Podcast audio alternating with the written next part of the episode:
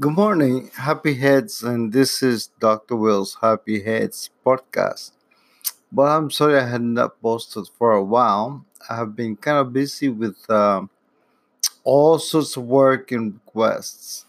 So, but this week, and actually, I've been thinking about this since last week because somebody uh, asked me, uh, somebody came to me and asked me if you would to put put together a happy head first kit aid or first aid kit. What are some of the tools that you would recommend having in that first aid kit that would um, make you better mentally fit in uh, in your daily life? So i kind of thought about that for a while. So i came with uh, some tools that i would put in the first aid kit for happy heads. Okay, but first of all, I want to say one thing to you. In understanding this, we need to understand that sacrificing who we are for the sake of what others think just isn't worth it. Okay, so so to begin with, in this first aid kit, I will put a little note that says, "Just be who you are." And don't sacrifice it for anyone else. But in any event, a range of uh, coping skills that the person or person may like and is comfortable using is important to have it in a way somewhere where you can go back and refresh your memory. These coping skills, at least one of these skills should be usable in any foreseeable context. For example, a person should have a skill that requires no stuff or assistance, a skill that can be applied in public places and anywhere you go without making it so obvious to other people. At least one of these uh, skills that I would put in this Happy Head first aid kit should be easy enough that it can be used in the in any intense uh, distress in any time or place where you feel like you are distressed anxious uh, sad or whatever sort of sort of emotion. And this is the one that i think would be most effective.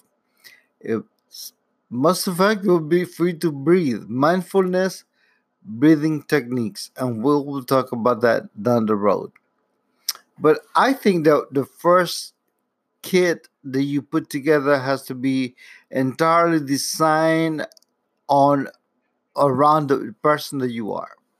Okay, but one thing that you may want to consider to put in there is a thorough understanding of emotions.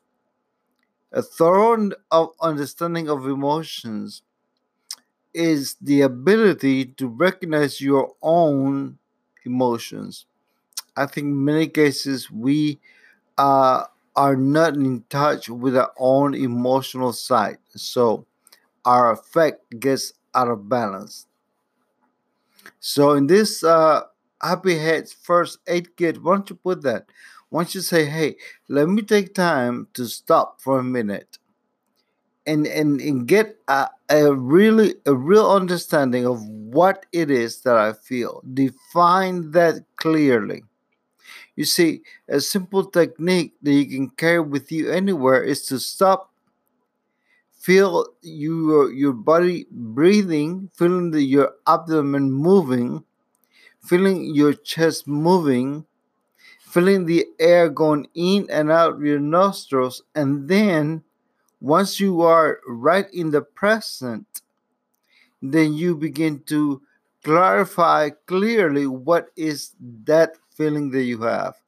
Okay? And don't give it any meaning to it. Don't give don't run any judgment on that particular feeling. So in putting together the happy heads first kit, the first tool we'll put in there would be a thorough understanding of emotions and the ability to recognize one's own emotion.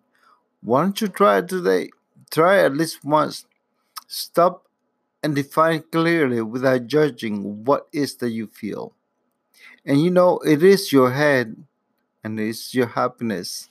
So keep a happy head. Until next one.